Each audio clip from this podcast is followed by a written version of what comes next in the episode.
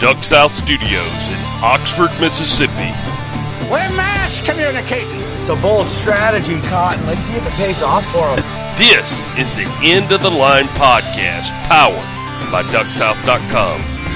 I give it a uh, a ten, a ten. Sweep the leg. You have a problem with that?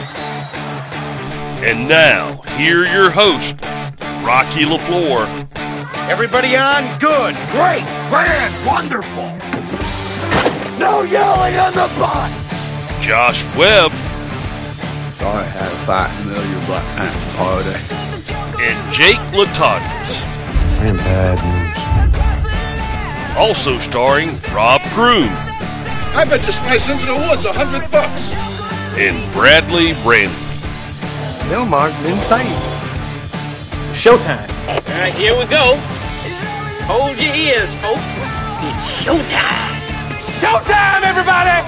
Showtime. Welcome to the End of the Line podcast. I'm Rocky LaFleur in the Duck South Studios in Oxford, Mississippi. Joining me today, recording on Tuesday, this time on Thursday, Ramsey, you will be sitting at the other end of the world, correct? Yes, sir. I'll be in South Africa, Rocky. Fine. I've, I've been home long enough. I've done got antsy. I'm ready to move again. We're going. We're going to uh going to the dark continent, South Africa. And I've been there twice, but I'm really looking forward to this trip. Now, South Africa, you know, I'm I'm trying to think of who I saw pictures from. They were waterfowl hunting in South Africa last year. Jim, was it Jim? Yeah, Jim, Jim, uh, Jim Cruz and Allison, and took their children down to the Republic of South Africa to bird hunt. We we Was we've Jim. been we've been running a hunt down there since 2012. I didn't know And, that. Uh, yeah, yeah, we we man, check it out. Six continents. South Africa's one of them. Uh, we we duck hunt on. We've been down there. My first trip was in 2011, maybe. Just scout the place out. and It's wonderful, wonderful, wonderful, wonderful. And it's not just duck hunting now. Don't. It's not just duck hunting. It's wing shooting. It's a paradise. The particular hunt they go on, we shoot ducks, we shoot geese, we shoot guinea fowl, we shoot doves and pigeons. Uh, hunt hunt the francolin over pointers, day to day, big adventure, and it's wonderful hunting. Besides all that, you're in Africa. It, it, it's really kind of cool. You know, you're driving down this road and freaking them little blue ball monkeys go running out across, or baboons, or or you drive along, you look, and over trees, a giraffe peering down at you. You know, or or you're easing out along, and and and uh, some of them some of those guinea uh, some of them guinea fowl hunts as they're hemming up the guinea fowl to drive over, it's freaking springbuck squirting out all the, all, you know, across the line. You know, it's, it's an adventure. And I, I, I love. Now, the first time I went scout that hunt, I joined a team. I think they were out of Dallas, somewhere out of Texas, sports, and they were doing a big old plains game hunt. And then they came over and hunted where I was hunting for a week and we bird hunted, and uh, they were some dandy guys. Now, uh, a little intimidating, you know, 'cause there I was in my old hunting clothes, you know, mostly waxed cotton, and man, they they they were stepping out every morning looking like the cover of an Or- Orvis magazine, you know, catalog or something. Uh, but we had a really good time, and and I just throughout the week, I noticed some of them were stepping out and coming back with a zebra or coming back with a critter. I woke up one morning thinking to myself, man, you know, I am in Africa. I may not come back. Who knows? You know, I really ought to shoot something. It's Africa. I love to shoot birds, but this is Africa. I mean, I, maybe I ought to go, go out and shoot something. So I talked to uh, Nathan Askew.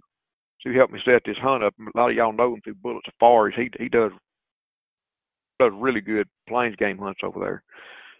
Uh, matter of fact, he's hunting five countries. He hunts a lot of countries, dangerous game and everything else over there. But I I called Nathan at breakfast that morning before we went out to go past shoot spur wing geese. And I asked him, I said, Nathan, if, if I want to go out and shoot an animal, and he told me about some of the animals that were available nearby. But he said, Randy, what I would recommend you shoot would be a black wildebeest because they're really big right here. They're they're really good animals and they're cheap. That's what I'd recommend you go hunt. So I don't remember what everybody was going to hunt that afternoon. It wasn't something that I, you know, doves or something like that. I decided to pass. And I said, I told old boy, one of the sons at a place we were at, I said, hey, be okay to go out after lunch and shoot a black wildebeest. He said, oh yeah, yeah, yeah, mate, we'll go, we'll go grab one. So I, I think he had a thirty six bolt action. Some of y'all may know or not know, but I but I used to back before ducks. I used to really like shooting critters. Went down those ranches down in Texas and, you know, had virtually nothing to do to exterminate antlerless deer. That was kind of my job description. Oh, we had plenty to do work wise, you know, planting food plots and fixing windmills and hanging barbed wire fence and all that kind of stuff. But but other than that, we were, you know, 30 miles behind a lock gate. Hit the blacktop, take a left, you're 60 miles from Mexico. Take a right, you're 30 miles from the nearest wide spot in the road called Carrizo Spring. I mean, you're in virtually in the middle of nowhere. There was nothing to do but ride around the ranch and shoot deer, antlerless deer. And we used to like it. Didn't make no money, man, but I'd, I'd spend, I'd spend my afternoons reloading bullets, drinking beer and reloading bullets, and go out and shoot them. And I won't say how many deer I shot those two semesters, but it was a bunch, whole bunch. It was intensive whitetail deer management, trophy deer management, and so um, and I had not done that in a long, long time. Well, I shot a few deer, you know, a couple of meat deer, something like that. Take the boys hunting, but I just hadn't had a big deer hunt. So I'm down in Africa. We decided we're gonna go out to this.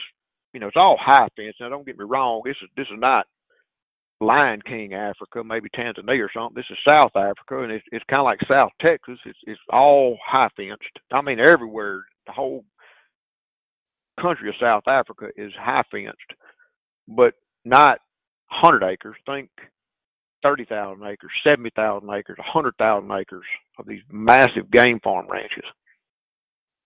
So we go out to one, and we're fooling around, hanging out, and uh I think the herd knew it, and he told me, he said, there's a really good bull in here I want you to shoot.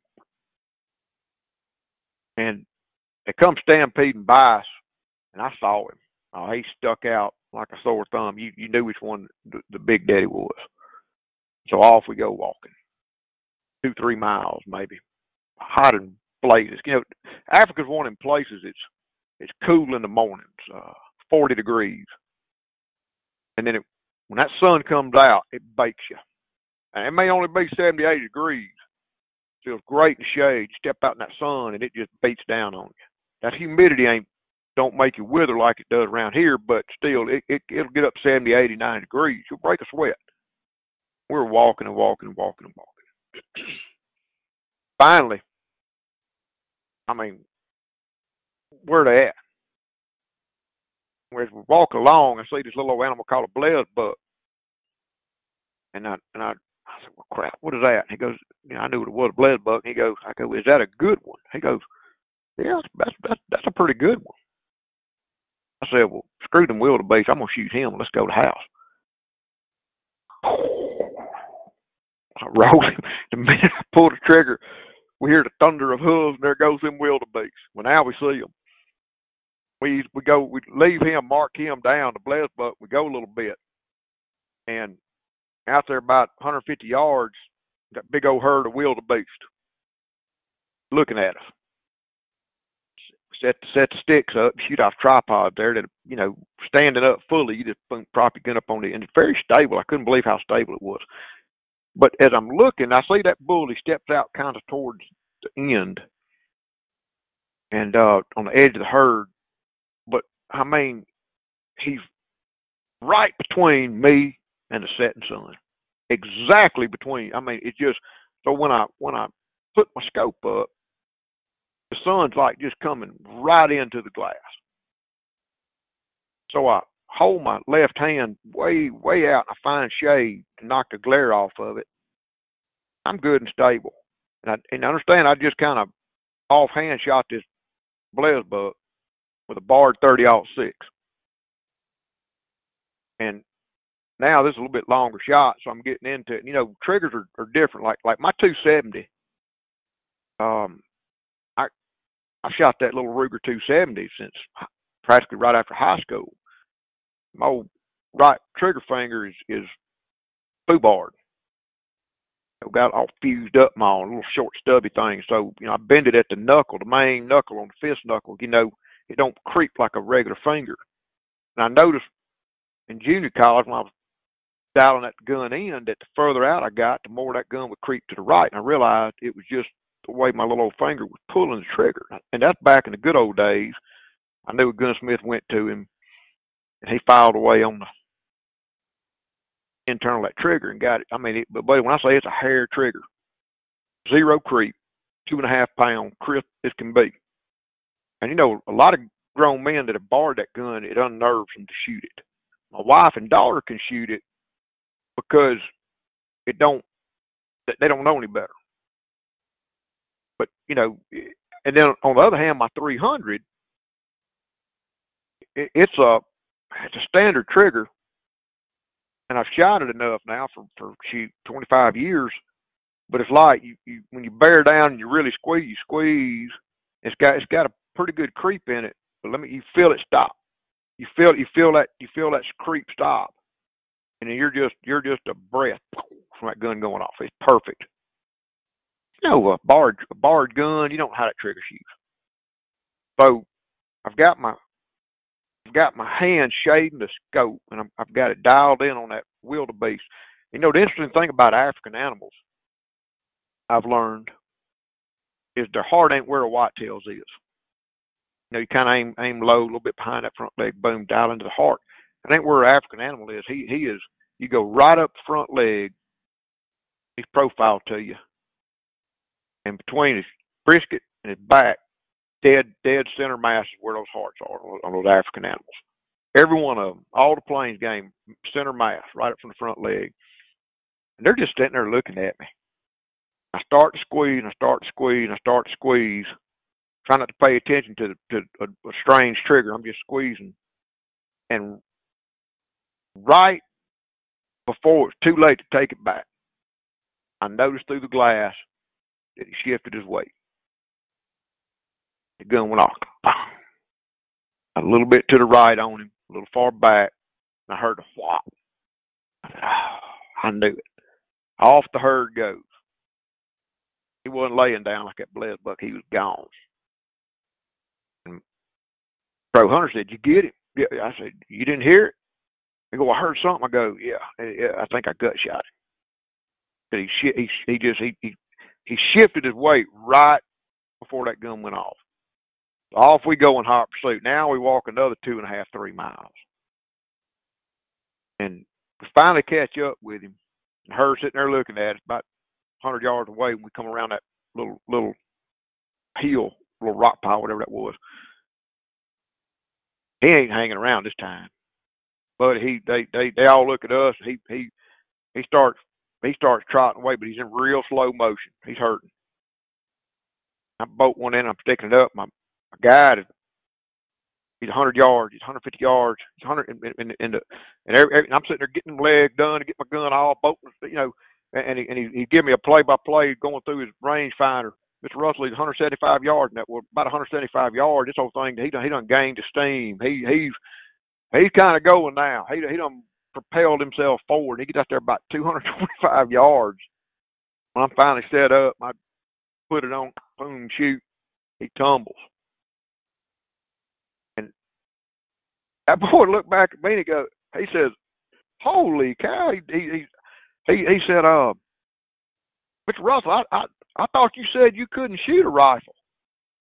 He set it up perfectly, Rocky. He set it up. He, you know, not many people know I shot a lot of bullets down in Texas and Mississippi back in the day. A lot of them. And he he set it up so perfectly. I couldn't. I, my favorite Hollywood line ever was Tom Selleck in Quigley Down Under. At the end of the show, you remember he had that little got that pistol fight with that guy and shot shot the bad guy. The guy said, "I didn't think you could shoot a pistol." He said, "I didn't say I couldn't shoot one. I just said I didn't have no use for one. And I, I I threw that line at that at that guy, and he bust out laughing. He'd seen the movie too. And and you know, so I got got a couple of big game animals, and we continued on bird hunting. I really had a it, it was such an amazing trip. Africa is an amazing. It really is an amazing country. It it it, it is more animals and birds and upland and waterfowl diversity and animals and critters is like going to Disneyland for rifle and gun enthusiasts because there are it's a target rich environment. And and Ramsey, you know you- that You, you fly into Johannesburg, right? yeah that that's the only this, bad thing this- about the whole trip. all right, so a lot of people are thinking about this as they listen to us talk about South Africa. You know, one of the things that's going on down there, and I and I'm asking, is the media overblowing what's going on down there with, with these uh, kind of revolutionaries coming in and taking these landowners, the white landowners' No, property? that I don't think I don't think I don't think it is. I I don't think uh right now South Africa hasn't hasn't been quite as susceptible to it. That's happening over in some other countries, Zaire and some places like that. It it is it and and buddy, the media's not really going into depth about what's going on over there. That apartheid thing they kicked off um was not good. Cuz you got to understand, you know, European countries moved into South Africa over a century ago. It was colonized by different parts, you know, different countries, different European countries, and developed. And uh, agriculture, I mean, like the place we were hunting, where Jim Cruz went, um, that that that farm was third generation Dutch farmers. You know, and and politically, slowly but surely, it's it's going to be taken apart. Probably not in South Africa as drastically or as abruptly as it was done. Uh, I believe it was in Zaire, where uh, uh, president president ran on a platform. it wasn't worded this way, but it's like redistribution of wealth. That sound familiar to anybody? Uh, he ran on a platform right there and and basically just said, uh, "You old landowners, white landowners can't own businesses in in our, my country anymore, and you can't own property in my country anymore." And the government just condemned it all. And do you know that that country was the bread basket of Africa? Some overwhelming amount of agricultural exports came from that little country in Africa. And now their neighbor is because all landowners moved out next door and set up shop. Now it's the new breadbasket of, of Africa. Uh, I, I don't know. You know, I, I've I've I've talked about this. I stay abreast of things like this. Right now, it it is, it is still a very safe and stable, very like country. It, it really is.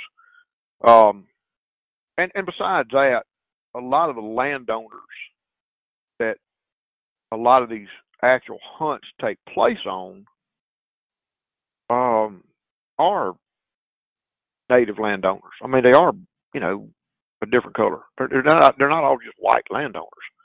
You know, it's a very, it's a very, it's a very uh, diverse land ownership. Um, you know, even preceding apartheid, you know, um, there were a lot of folks that did well. I shot a springbuck a couple of years ago. We went springbuck hunting on the vice president of South Africa's property, who was next door to the property we were hunting. A massive landholder. So it's not. I know there's a lot of stuff going on. What the future holds is anybody's guess, but right now it's still safe and stable. And um, going down that first time to Africa, I had a had a really cool time. I shot a lot of neat species, but I didn't get them all. I, I didn't get near. I didn't. I didn't really scrape much at all of, of, of what I went down there for. There's a there's a bird down there. I, probably one of the most generic waterfowl species called the yellow bill, and uh, it, it's one of the. It, it, it's a. It, it's very similar to the uh, mallard. It, it, it it's part of what I call the mallard complex, which um, you got the mallards, you got the American black ducks, you've got the mottled ducks, you've got the Mexican mallard. Those are familiar species here in the U.S. You go over to Asia, you've got the eastern spot bill. You go down to Australia, you've got the Pacific black duck. Um, you go to South Africa, you got the yellow bill. Oh heck yeah, I've got a mallard duck pack, uh, mallard call pack both times. Bang, bang, bang. Here they come. You can call them in. Uh, but there's a lot of cool species down there. A lot of teal, uh, a lot of a lot of cool species down in Africa. And I, I was going through a um, waterfowl of the world book. I just a little little bird book I travel with. I was going through the other day making notes and catching up with it and everything else. And you know, of the of the huntable species, and I'll never get them all, but but of the of the the, the huntable waterfowl species that aren't endangered, that aren't threatened, that aren't extinct, that that aren't protected or something. I mean, really and truly, the the last big frontier for me, scratching off a bunch of birds, not for the collecting purposes, but just for the experience purpose, it, it is down in Africa. And, uh, and that's what we hope to accomplish this year. I, I, I'm uh, working through two new prospective partners the, the the first stop we're going to will be um they're going to pick us up in Joburg. That's the worst part. I I, I despise. I, I just hate that city. I, it's just just imagine uh, uh, Chula, Mississippi, the size of Chicago. That's Joburg, as far as I'm concerned. It's got some beautiful areas. It's, it's got some beautiful areas, but uh, I didn't lose nothing in Joburg.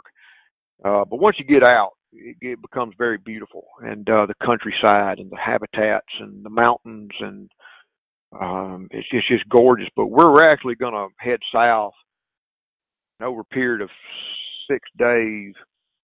We're going to make three stops: so, geese in the morning, ducks in the afternoon, driven guinea fowl.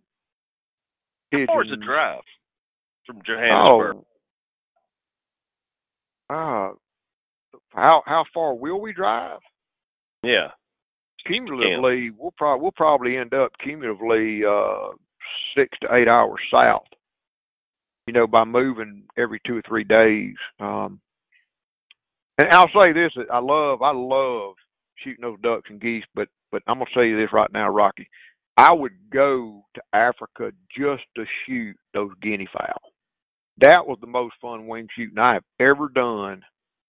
And, you know what I'm talking about. I mean, you know, you see them out there in the country. Some of these farmers keep them as like a watchdog of of of of, of the of the uh farm, you know, or these guinea fowl, little old little old black and white little speckled birds, you know, run around with a ugly blue and blue and red head. And when we went out there the first time, those boys will staff and the helpers will run out, you know, you, you will get in a line and they'll jump out ahead in the cover and make like a big old purse seine. Just start kind of closing in, closing in, closing in. And I remember one drive we made back in 11 or 12 when I was down there. you could see hundreds of these birds beginning to assemble out in a big kind of in the center of that little purse seine, human purse seine they were making. And then they started driving them towards us. And I was shocked. If you had told me that a guinea fowl could fly 50 miles an hour, I was shocked when they when they it was like cannonballs coming over over over the shooting line when they started flying. It, it was fun, and they eat good. It was fun. I mean, those son of a guns coming right over, and I, I know I know the first half dozen more that flew over me that first shoot. I, I was shooting a foot behind them. I, I was just shocked. Very susceptible, got short wings, big bodies, and uh, they they don't appear to be flying as fast as they are, but they are. And it was it was just a ride. I, I had so much fun doing that. And um, but so we're going to make six days of that. Uh, geese and ducks, francolin, probably an afternoon of pigeons, driven guinea fowl. I've told them the one thing we do not want to shoot is doves. They've got three three species of doves, and you go out and hunt them just like you hunt doves everywhere in a grain field. Set up little blinds and shoot doves, laughing doves, turtle doves, some other kind of dove. this dove hunt, we don't want to do that. And um, shooting waterfowl over decoys, shooting geese, and the way they decoy those geese we'll be shooting Egyptian geese and spur wing geese. Spur wing goose is uh, the largest or second largest goose in the world, and and an ugly boy. Maybe that maybe that that big magpie goose in in Australia is uglier, but not by much. I mean, just born ugly goose, and they they got these big old gnarly two inch spurs on their wings, and but how they, how we hunt those is we'll again be on a form of shooting line down a stretch, you know, usually over a big reservoir, and we'll be decoying them, peanut field normally, but the decoys will be behind us 100 yards, big profiles, and and that's just so when those birds are coming up off that lake to feed, they'll they'll zone in on those decoys and, and begin that ascent right over It's usually 20 to 40 yards high. And I, I really uh don't like till you try it. I know people like to shoot birds paddles down, where it's just like shooting a poster hanging on the wall, or like shooting a TV in your den. This is fun. I really like that kind of shooting. Very challenging, and it's fun. Um, but we're going to end up on that six days down near the country of Zululand, which is another province in South Africa. And there, we're going to jump over and meet another outfitter for three days. That hunt is going to be less decoying, no geese, and more jump shoot, um, spot and stalk type stuff. You know, we'll pick up a lot of species on the classic hunt, but then we're going to visit another outfitter, and he does decoy hunts. He does decoy hunts, but there we're we're really going to be more specific, tar, you know, target specific um, of, of, what we're hunting and and how we're hunting. It's going to be more of an acquisition um, hunt for clients, and the hunt we've been working on for years. The the, the real downside, and again, as a reminder, I don't collect species, but my clients do.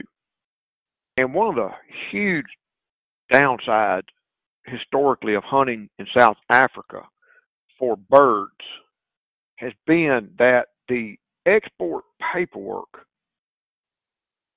is in the hands of the local taxidermist. And the outfitter we've been working with for many, many years successfully, that out that that, that taxidermist is not going to just rubber stamp and let those and ship those skins to America. And he'll do that with big game for some reason, but not with birds. And they do they they, they mount good animals, tan good hides in Africa. They do not mount good birds. In fact, I will tell you from personal experience that I I, I would literally uh, prop a duck up on a fence post and let it sun dry before I paid a South African taxidermist to mount another bird. It's horrible, beyond horrible and uh, nothing's right about it. It's not prepared properly. I've seen them rot years later. It's just horrible. So several years ago, one of my partner outfitters approached me and, and we sat down had dinner and, and talked and everything else and, and he and I, I I I was very interested in this program he's got. But I told him, I said, Mike, uh, I'm I'm interested on one condition. Because what I said, I want to legally bring the birds into the United States. I want them to be exported. I do not want to leave them in Africa, nor do my clients. I said, show me, show me the paperwork. I'll come visit you. Two years later, he comes by. And we sit down at my booth. He pulls out a dossier. Here's how it is. Here's how it's laid out. He got a taxidermist on board. Blam, blam, blam. He says, we'll skin them, salt them, leave them, boom, he'll ship them over to the United States and y'all can have them mounted in the States. Okay, I'm coming to visit. And, you know, state to state, province to province, they call it provinces. It, it, it changes a little bit. In Zululand, we're actually going to be able to bring the birds home in, in, in baggage. And we'll have all the export document because they're the government and the taxidermists, the, the provincial government, they'll do things differently. You go to all the different countries you go to, they all got a different way of doing things. And so that's what you know. So now that we're in, and what we've decided we're going to do is because of species diversity and different opportunities and blah blah blah. Our new South African hunting package is going to be one, the other, or both outfitters working cooperatively. Because let me tell you this, Rocky, we're we're, we're flying Delta Airline. We're flying out of Atlanta, and South Africa is a long way. It is 16 hours on a plane flying out of Delta. First 12 hours ain't bad. watch TV, you take a nap, maybe eat a snack. Let me tell you what, buddy, that that last three or four hours, um, I, I, I, I, I'm, I'm okay. I, I, I've been sitting on this plane long enough. That last hour is the worst because you know it's coming. You can see you see on the map the plane's about to land, but it just won't get there quick enough. That's a long ways to go and you know, um, I was to go over there and scout. We set this hunt up back in January. I was to go over there and scout, and I'd had a client ask about it. I said, "Sure, you want to go on with me, come on with me." And he's going, you know, he he's been to he's been to Azerbaijan, he's been to Mongolia, he's been to Pakistan, he's been to he like he likes that new kind of stuff. He likes he likes doing real Ramsey stuff, scouting and, and, and laying things out. And then I had another client join us, and then Ryan Bassham's coming via Sitka. And Jake Latendresse's coming to film it. So we're going to have a nice team. I probably could have got one or two more clients that had asked about it, but but you know because it is exploratory, I just didn't want to you know bring too many people. Now I'll say this: I talked a long time about shooting that animal. Shooting that animal over in Africa, Rocky, uh, that that black wildebeest, I, it it it kind of kicked off uh, very nostalgic feeling, something, some little rumblings. And I do deer hunt in Mississippi in the afternoons. We don't duck hunt in the mornings. We we we duck hunt. We we, don't duck hunt the afternoons. We duck hunt in the mornings and either sit around and and drink and tell lies and cook, or go deer hunt till dark, and then sit around and drink and tell lies and cook. And so I will go out and deer hunt some. I enjoy it, and um, next next week sometime I turn 53 years old. And on my 50th birthday, ran across something. You know, I'm all in on ducks and birds, but ran across something, a deal going on down there to hunt. And I can tell you all this for guys that want to just go shoot plains game, you know, kudu and blesbucks and impalas and springbucks and things of that nature. Man, Africa's a cheap vacation and you don't dare go, don't dare go on the right hunt and not take your wife. But it is, it is fine, fine as frogs hair fun. You know, it, it, it is a good vacation. Feeds you good. The accommodations are beautiful. Ride around high rack if you want to, like sightseeing. Get off and track some animals. Truck will pick it back up. It's just a real, real fun, uh, scenic vacation. And my wife and I went on my 50th birthday. Just caught a heck of a deal, we thought, and it, it was a good deal. And uh, went over there and hunted, just the two of us. And uh, we shot some animals and had a great time. Didn't bird hunt a bit. You know, I bird hunt a lot, Rocky, but when when when for vacation, believe it or not, I, I don't want to go shotgunning on vacation time. I, all my clients go duck hunting for vacation. I want to do something a little different. We went over to Africa, and I, I really, really had a good time. You know, my wife had never shot an animal four, two, three years ago. We went over there, and uh, she shot three animals, dropped them dead in her track with a little that same little 270. Uh, we went out and practiced with it in the states. She just, she was a good shot and uh, we had a great time. And we we said, you know, if, we can ever do this again, it'd be great to bring the kids back. And just wrestling around, we we found a uh, really good deal. Re- really, just really affordable. Uh, and we, look, we ain't we ain't rich people. We're just plain old middle class people like everybody else, and we've been saving for this thing a while. But but it really was, you know, free free airplane tickets. We we had plenty of miles for that, and so we're going to take our family over there, and uh, Forrest and Parker, Anita, and myself are gonna go and just just spend a few days preceding the bird hunting part and and shoot some critters. Really looking forward to it. Looking forward to looking forward to uh, my kids. Looking forward to watching Forrest knock some animals down.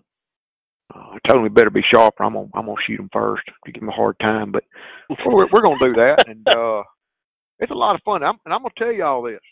I, I can't believe this, but if whitetail deer tasted half as good, I mean, if they tasted half as good as most of those plains game over there, they'd be extinct. Like, you're, warthog. Man, you know, I, I, I like wild hog around Mississippi. It's all right. I, I've eaten plenty of it since going all the way back to my Texas days. I've eaten plenty of wild hog over the years. But I ain't eating no warthog. Are you kidding? I ain't eating no warthog. Wild hog one thing, but a warthog, that ugly looking thing. First time I ever had it, they had cured it, smoked it, and brought it out with little pineapples on top, like a like a pink Easter ham. I could not believe how succulent it was. And you start talking eland and kudu and, and little wildebeest and um golly, sable, which I can't afford a sable, can't afford a Cape Buffalo. Uh, all of them, they're unbelievable how good they are.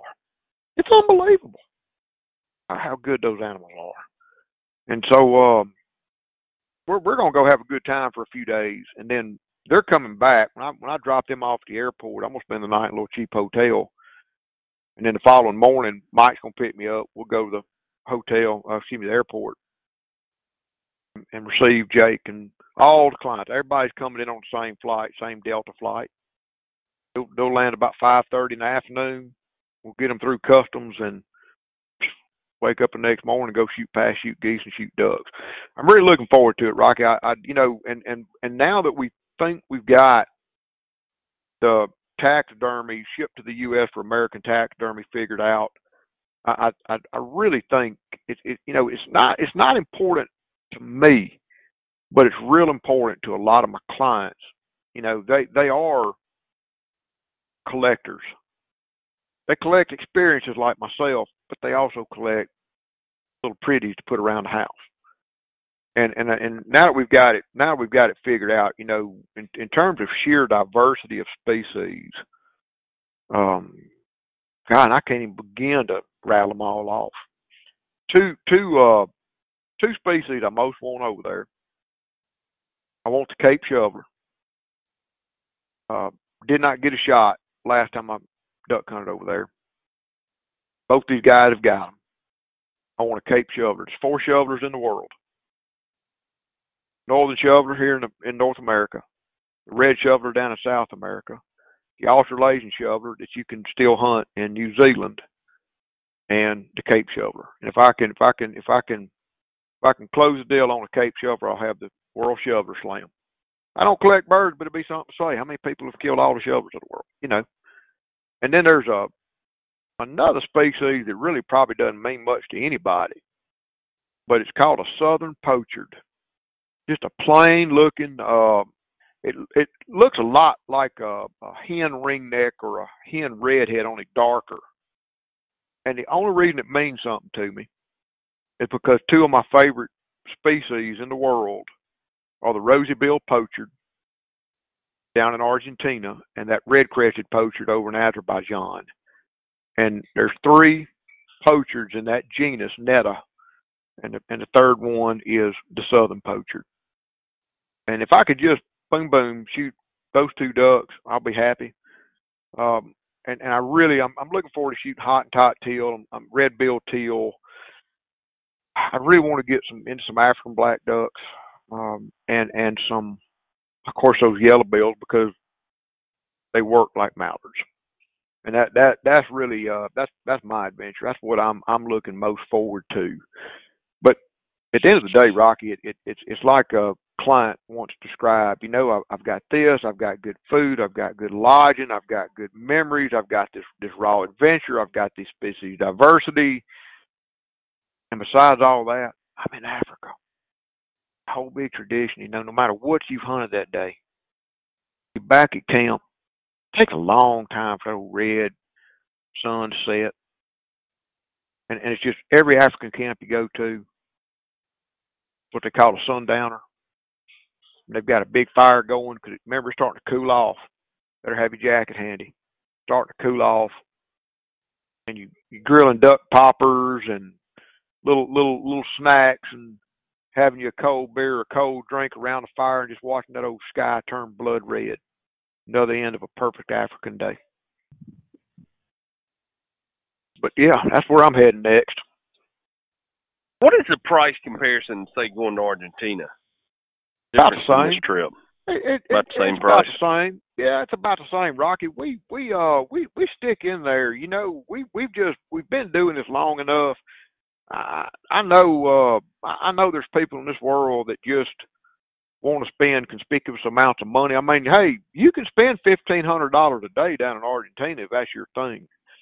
That ain't my thing. It's not my client's thing. You know, we we've uh there's a there's a sweet spot in there, and um and, and just about all the hunts in the world that we deal with are pretty much around that sweet spot of so much a day and, and all in. But but really and truly, the package is very comparably priced to Argentina. The difference is going to be that airfare. That airfare is going to run you about four or five hundred dollars more flying coach. It's a long flight. You know, Argentina is leave Dallas and let's leave Atlanta. All thing, ain't gonna just do apples to apples. Leave Atlanta. Fly to Atlanta. That flight leaves about eight thirty and show up. You know, nine hours later, which is perfect. A couple of beers and a, and a five ten milligrams of Ambien, and you're out like a light. You wake up when they start serving breakfast, brush your teeth, and the plane lands thirty, forty-five minutes later. You know, just Africa's 16 hours. That's a haul, son. And um, and, and so it you know it's, it's going to be a little more expensive ticket. And um, we're all flying coach, and and uh, we had I just you know gosh, much as I travel, I, I I do air miles, and I'm just I just refuse. I don't know if I'm too cheap or what, but I, I just refuse to spend miles on upgrades. I, I you know Rocky, I one time they placed me up first class on a big international flight. Um, one time I don't I don't like I want a pride or something, but you know I felt I felt funny sitting up there. It it just it just I'm not a first class kind of guy in terms of flying. I mean I would I'd probably I'd probably uh I'd, I'd probably I'd probably ride duct tape to the wing if I could save a little money on, fare. Or ride back in the ride back in you know uh, ride back in the men's room, the lavatory if they let me you know if they, they sell me a cheap ticket back there. I just I just don't a lot of my clients will fly first class. That's just not my style. I just, I just, I'm happy to be back there with us regular folks, and um, I, I sleep just fine. You know, watch it, and I watch TV the whole time anyway. That's one thing. It's like you've heard me talk about going to Azerbaijan and going to some of these, you know, Australia and New Zealand. When you start getting halfway across the world, there's nothing, really nothing you can do but just muster it out. You know, and I've, I've warned I've warned everybody that's never been to Africa before on this trip. I said, look, you know, you're gonna get there, sleep, and do whatever you think you need to do on the flight over. But I promise you, your first couple of nights in South Africa, you might, you might, you might, you might have a few cocktails and eat enough dessert that knocks you out momentarily. But I promise you, at two thirty in the morning, you're gonna be staring at the ceiling. First couple of nights it's just your time is so far off. And uh, at least, at least every time I've been halfway across the world, I'm staring at the ceiling at two thirty at night. And then after a couple, three, four days, it starts to sink in, and, and you, you develop a little bit of habit. But Rocky, what a looking forward to it. Good night, man. What a traveler. I mean, it, it's unbelievable that we are able to be a part and hear about these travels, you know, and Oh, yeah. visualize these hunts through you in Well, this podcast. I hope, I hope that the next time we meet, well, I hope while I'm down there, I, I would really love to just get together, paint the picture for everybody. I'd love to get my guide and Jake and Ryan and myself, maybe a client or two if they're if they're up for it. They don't they're neither one of them big talkers, but maybe we could do another little roundhouse. Everybody share their experience about what they've seen and what they think and and and what's so alluring about it. Just kind of paint the picture. That'd be a fun little description, you know. But but Rocky, I've I've said this before. You know the the good old days are now. I you know to me, the good old days are now. You know, we so many of us think about the good old days. We think of our granddaddies and our daddies, you know, back in the day. And uh uh you know, a lot of those a lot of those days back in the sixties and seventies, man, they they were on a hundred point system. You know, but even then, you know, I know my grandfather Russell passed, my hero, passed in 1984, about a week before my high school graduation. He duck hunted. It wasn't a passion. It wasn't a lifestyle. It wasn't all of these qualifiers that that industry media throws out as quantifying hunting. It wasn't, it wasn't any of that to him. Went out with his buddies and duck hunted. Went to duck camp. They cooked, they ate, they hunted. They did a lot. But it didn't define his life. He just was a duck hunter, bird hunter, a goose hunter.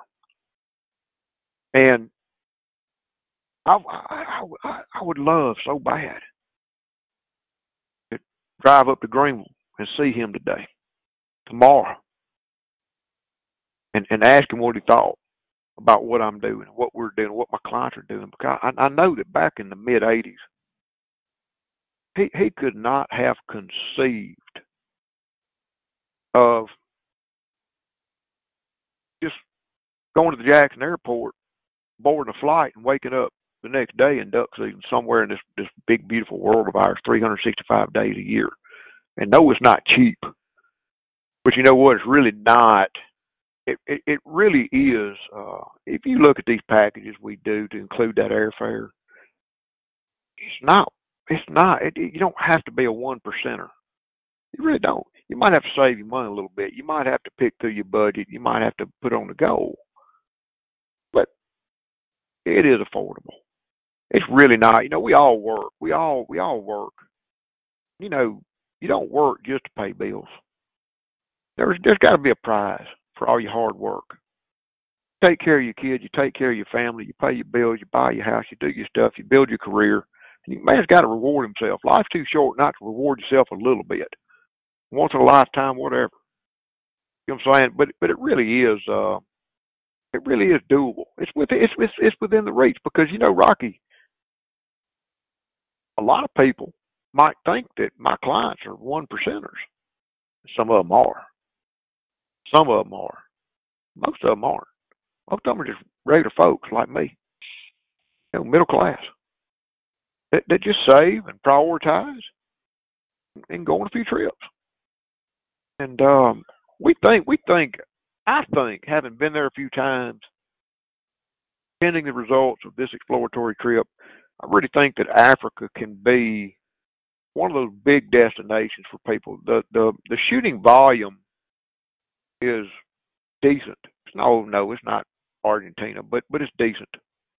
It's Mexico. And and and the species diversity and the taxidermy and adventure and the fact that it's an excellent place, excellent place to bring your wife, excellent place to take a spouse. They will love it. They will. My wife loved it. I even let her shoot a couple animals, but she loved it besides that. You know, it's no, I mean, it's nothing to go ride an elephant down in Africa. They get, we went to a little park, and and uh, that's one thing I was going to tell you. That time I took my wife, they started talking about this little elephant park. A few miles down the road, and so we took a morning off, drove down there, and uh, they came out and gave a little thirty minute presentation about elephant conservation and everything else. Very interesting. I hate to tell y'all, but you know, our great great grandkids ain't gonna see probably see wild elephants. You know, it's just, it's just a conflict between a big animal with a big home range and a huge appetite versus a, a burgeoning explosive population of humanity. They need big chunks of area, and you know they're getting close, smaller and smaller. But I'm not gonna get into all that. And it turns out that uh, I don't know five or six or eight elephants they had they brought out were all orphans.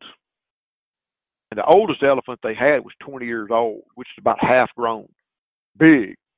Uh, I can tell you, I'd, I'd say he's eight, nine, ten foot tall at, at the at the shoulders, but he's half grown. They they max out their size around thirty five, forty years old. And uh, they, of course, they brought them up. You petted them and did everything. But you know, the craziest thing I saw, they were talking about how good the elephant can smell, how good their memory, or how they're, they're supposed to be one of the second or third most intelligent animals on Earth, mammals. Second, maybe only I'm saying second, maybe only to humans. Probably more smart than a lot of humans, but uh, very intelligent animal. And so there must have been 20 or 30 people in the crowd standing around, you know, looking at these animals and, and kind of getting talking. He said, Hey, I need some of y'all to step up. He pointed to about five or six of us. We stepped up. And he said, and he pointed at me and said, Take a shoe off. Take a shoe off. I took my crock off and held it up. And that elephant started touching it with his trunk. He said, Say your name. I said, Ramsey. He said, Say your name again. I said, Ramsey. He said, Say your name a third time. I said, Ramsey. And eight of us did that. And he took our shoe and threw it in a pile about five, ten foot behind that elephant. And then he uh threw about eight shoes and crock and whatnot back in that pile. And he and he and he said he said, Get Ramsey's shoe. And elephant spun around and took his trunk, stumbled through, picked up that camo crock, brought it back, and handed it to me. That's pretty cool. Wow. They're a smart animal. And and uh they're real they're real family oriented. Like he would they were saying that uh they bond because they're they're right they're coming as orphans, just baby orphans. They bond with their handler. And sometimes their handler don't work just twenty four seven. You know, he's he got to have a day off for his family or two.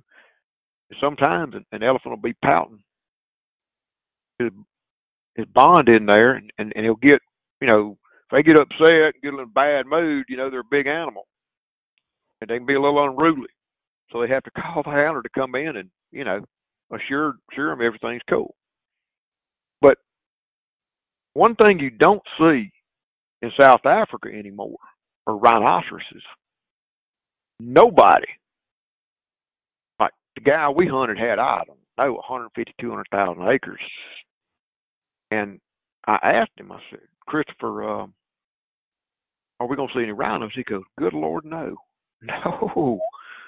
You will not see a rhinoceros on, on anybody's property down here anymore, Ramsey. He said they're all under they're all under protection. They're all in certain areas literally being protected with machine guns.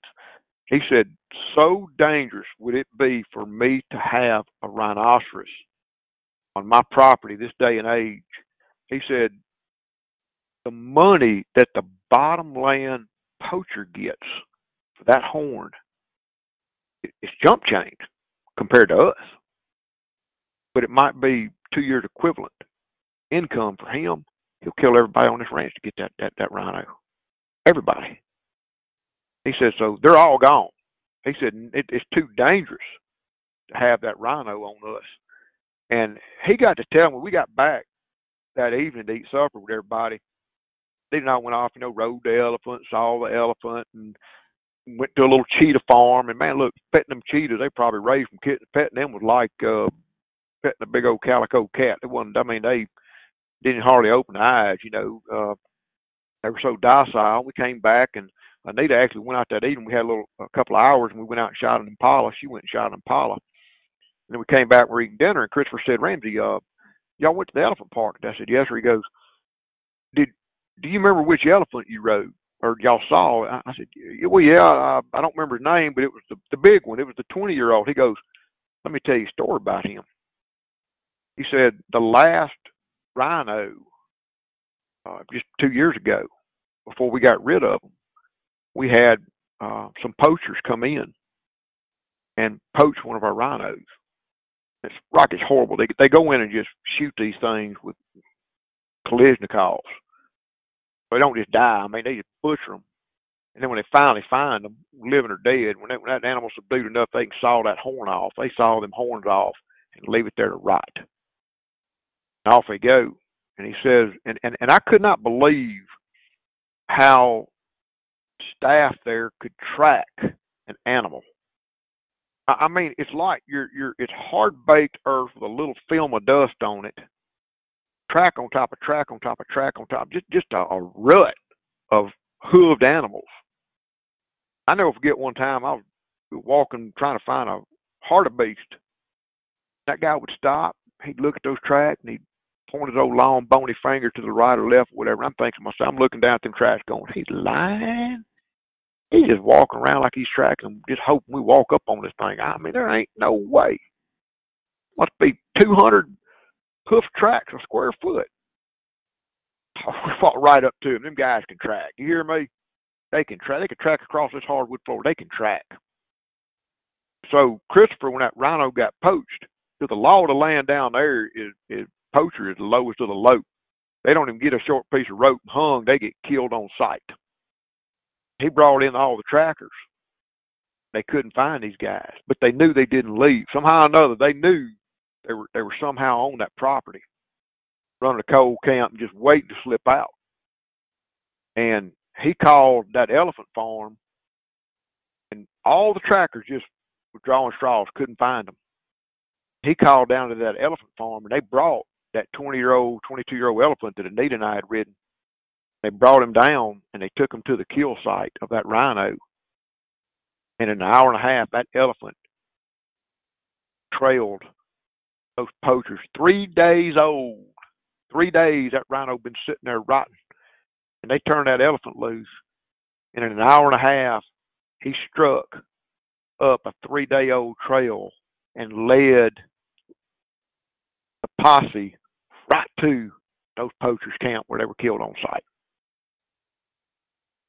That dang elephant tracked them, three days old, tracked them right to that poacher's camp. That's amazing. Wow. That's just unbelievable.